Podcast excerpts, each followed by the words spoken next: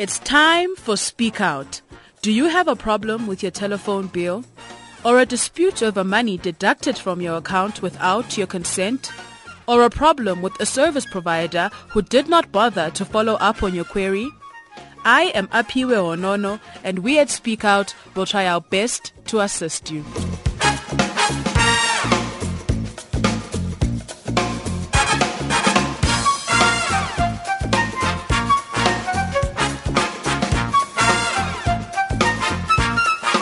Today on Speak Out, we look at the case of Nabe Ananias Mutana from Pretoria, who bought a ProLine laptop from Ellerines in twenty ten.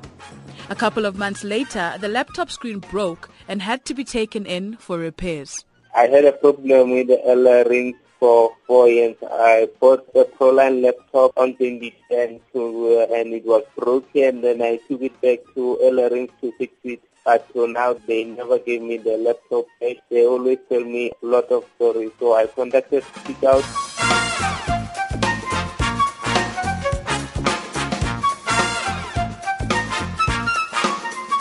Speak Out then contacted Ellerines, who informed us that the request should be directed to the insurer, Reliant Insurance.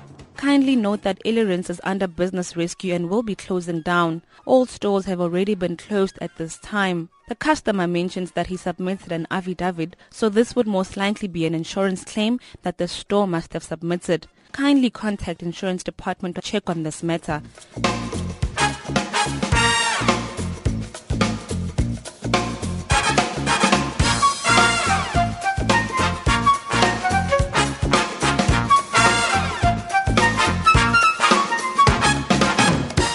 Reliant Insurance indicated that the claim had in fact been processed in twenty ten, but yet the customer still had not received his laptop or any further communication with the way forward. Reliant Insurance Managing Executive Rob Firmage explains.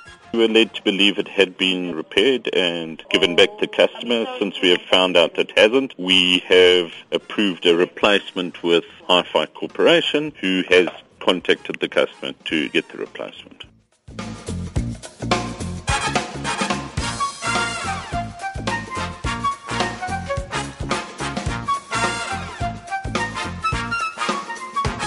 After a four-year-long wait, Nabe Ananias Mutana finally has a new laptop.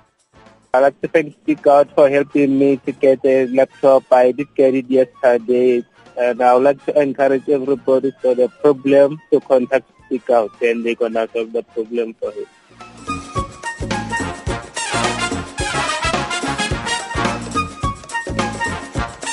And that is how we come to the end of today's edition.